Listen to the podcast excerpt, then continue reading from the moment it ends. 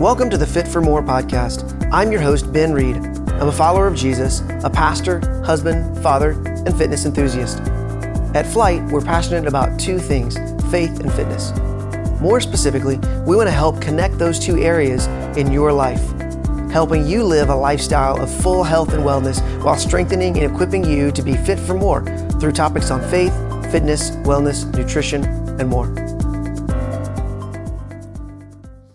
What's up, Flyte? Welcome back to season three, episode three of the podcast. Um, this season, we're really talking about what it looks like to build spiritual muscle. And we started off saying how uh, so many of us have thought about building physical muscle. I mean, that's part of why you're uh, listening to the podcast of a supplement company. And whether you're a runner or a lifter or a CrossFitter or you play soccer or you swim, you've thought about the value of building physical muscle.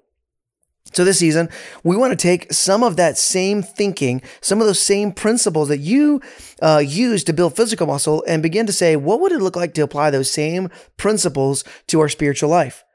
So, what does it take to be physically healthy? I think some of those same principles that you use in your life should be applied to our spiritual lives. So, we started with um, the first thing that we looked at was discovering your purpose physically when you discover that thing that you love and you come alive you find yourself more committed to it. Um, you enjoy working out more when you find that thing that you love. And the same thing is true for us spiritually. When we discover our purpose um, why god put us here on this planet then suddenly we begin to grow spiritually in ways that we never could have anticipated Second principle that we looked at was to realize that we're not in control. Uh, that is true of our physical bodies. Although you know we we work out and we um, try as much as we can to control our physical bodies. At the end of the day, you can't help it when you get sick. Um, and so when we realize we're not in control spiritually, when we realize that ultimately God is the one that's calling the shots, not us, and we submit to His will and His way, and we choose to be obedient to Him we grow spiritually. Uh, the third thing, this is what we're going to look at today, is that um, the third principle, the third key to building spiritual muscle is to guard what you put in. To guard what you put in. Mm, I remember how my thoughts on health really changed after I joined CrossFit. Suddenly, it became a lot more aware of everything I was putting in my body and processed sugars and, and excess carbs and lots of chemicals became something that I worked actively to avoid because I realized that it wasn't just enough to work out and work hard in the gym. I had to care about my inputs, not just my outputs. Um, and it almost felt like a waste. I could put two, three, four hours a day in the gym. Yet, if I didn't guard what I ate, if I didn't think um, critically about my nutrition, it was almost like all that work in the gym was a waste. We want to take that same principle and say, what would it look like to guard what we put in uh, to our spiritual lives so that we can grow spiritually? Bible has a lot to say about this. Uh, Proverbs 4 23. This is going to be one of those verses. We're going to talk about it a lot today, but you might need to write this one down and memorize it because it's that important. Um, so, um, save it on your phone, write it on a note card, and tape it to your bathroom mirror. Somehow, some way, keep this verse in front of you because it's that important. Let me read it to you. It says, Be careful how you think. Your life is shaped by your thoughts. Be careful how you think. Your life is shaped by your thoughts. Um, you probably, I mean, you maybe have been, been told that before. Be careful how you think. Be careful how you think about this issue, or be careful how you think about yourself, or be careful how you think about this thing.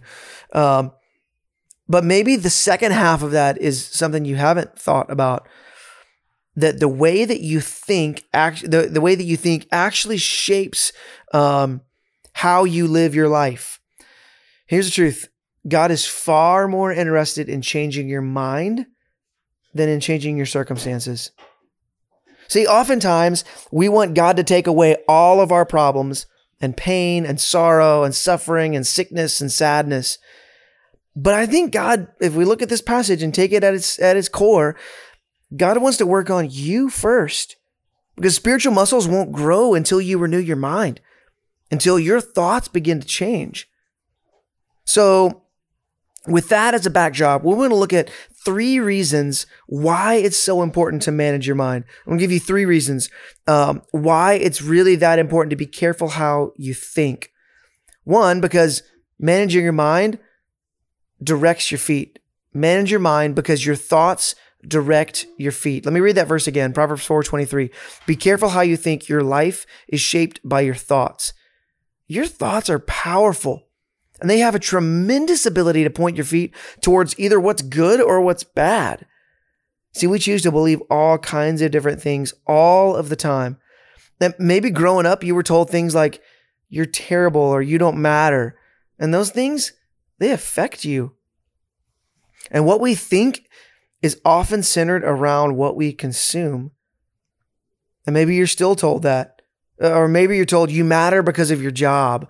Or or you'll matter once you're married, or your value is based on your health, or your value is based on your looks, um, or your value is based on this thing. And, and maybe it's because somebody's told you that, but maybe it's because of the things that you've consumed um, the things that you've allowed into your mind, the things that you've read, the things that you've watched, um, the conversations you allow yourself to be in, those things actually try to manage your mind for you.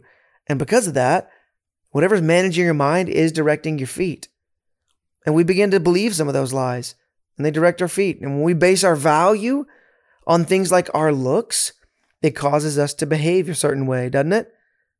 And we believe lies that others have said to us, it causes us to react certain ways. And when we believe that our net worth is equal to our spiritual worth, it causes us to treat our jobs and money and relationships a certain way. Whether you have a massive net worth or you have almost nothing as your net worth, when you begin to equate that with your spiritual value or your spiritual worth, it causes you to look at jo- your job and your money and your relationships in a different way in an unhealthy way. What the verse there says there is that our life is shaped by our thoughts. Maybe on the flip side of that, um, if you believe that your neighbors and the people God's brought into your life are truly lost and that their only hope is Jesus, doesn't that cause your feet to point in a certain direction? I mean, unless, of course, you believe that that your fears are more powerful than God that it's worse to lose your job than to lose your integrity. We start to believe and talk and act and spend our time and our resources and our reputation differently. When we believe that those God has brought into our life are truly lost and that their only hope is found in Jesus, that causes us to view our lives completely differently. Isn't that the kind of um, thought that shapes our life? I think it is. I think it begins to shape everything that we do and everything that we are. The second thing, second reason we should manage our mind is because the mind is a battleground for sin. See, every single temptation involves your mind. Paul says in Romans 7, verses 22 uh, to or verses 21 to 25. It's kind of a long passage. Let me read it to you. It says, So I find this law at work. Although I want to do good, Evil is right there with me. For in my inner being, I delight in God's law. But I see another law at work in me, waging war against the law of my mind and making me a prisoner of the law of sin at work within me. What a wretched man I am. Who will rescue me from this body that is subject to death? Thanks be to God who delivers me through Jesus Christ our Lord. So then I myself in my mind, catch that. So then I myself in my mind am a slave to God's law, but in my sinful nature, a slave to the law of sin. Maybe you've maybe you found yourself kind of like Paul here. You want to do the right thing and you so desperately want to do the right thing, but you find yourself consistently doing the wrong thing. You want to honor God with everything that you are, but you find yourself continuing to slip up um, and continuing to uh, give in to what Paul says here is your sinful nature. Do you ever think about your mind being a battleground for sin? Maybe you relate to Paul's words and you feel yourself being drawn to your sin and you fight and you fight and you fight, yet some days you win and some days you lose. I have a good friend that um, is a soldier in the army. He and I used to run together regularly and we talk about life. Um, as you might expect, his life as a soldier is a little more exciting than mine as a pastor. Um, and we were talking about one of his uh, previous deployments, and he made this statement. Catch this. He said, A rocket exploded close by me. And This was just like mid sentence, mid thought. He just kind of dropped that in and then he just kept talking about something else. And I stopped him because never, ever has that happened to me. Um, I said, Tim, don't you have like bunkers on the base where you can take cover if a rocket blows by you?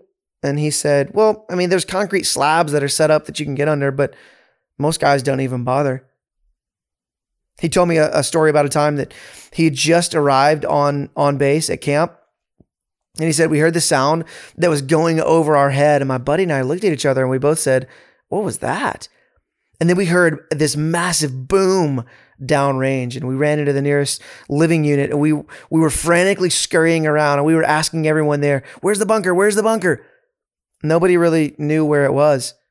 And one guy said, he was pointing and he said, I think it's somewhere over there, kind of pointing off into the middle of nowhere. And what he said was the strange thing to us was that nobody was frantic. They weren't worried about the rocket that had just exploded. I was baffled that a rocket would explode so close. And so I, I kept kind of pressing him for more because a rocket's never exploded close by me. I don't know, maybe it has for you, but it hadn't for me. And he said, Well, the guys that were shooting the rockets had to be within two miles of our base to even come close to hitting us, which doesn't leave us much time from when the rocket's fired to when it hits the base. So by the time the sirens are going off and signaling that a rocket's incoming, you'll have about 10 to 15 seconds before the rocket hits. Most of the time, you'll just take your chances and not sweat it. And he said, he, he said, nobody in our unit died from rocket fire the whole time I was there.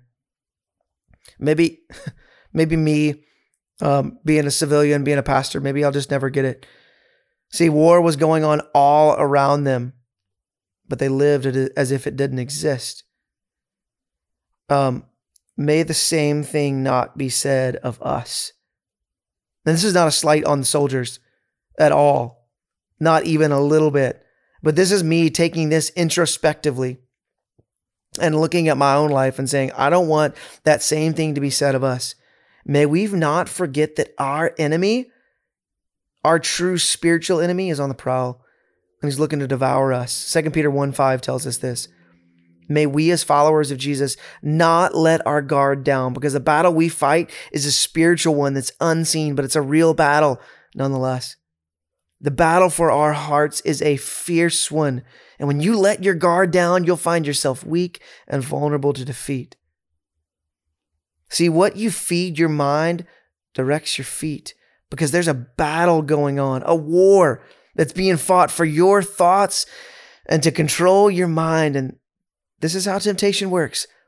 It makes that sin, the, um, it, it makes it appeal, uh, seem really, really enticing. And if your mind can become convinced that the consequence of going after that sin is worse than the consequences of, diso- consequences of disobeying Jesus, then you've already lost. See, one of the reasons why we often get fatigued mentally is because there's this battle going on in our brain 24 hours a day, and it's intense because your mind is your greatest asset.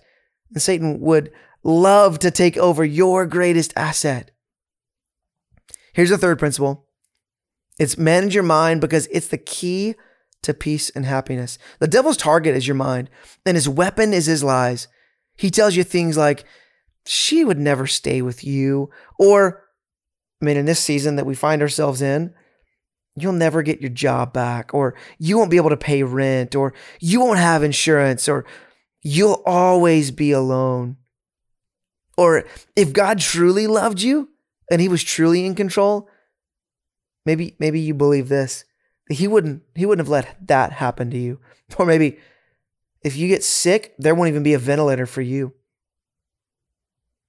Manage your mind because it's the key to peace and happiness. How do we fight it? We pray without ceasing. We worship our King. He's the only one, and we already talked about this, but he's the only one that's really in control. An unmanaged mind leads to tension. On the flip side of that, when you manage your mind, you find yourself at peace.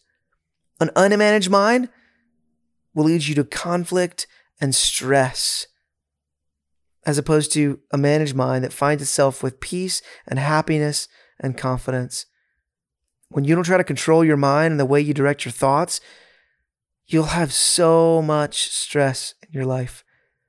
But a managed mind leads to strength, leads to spiritual growth.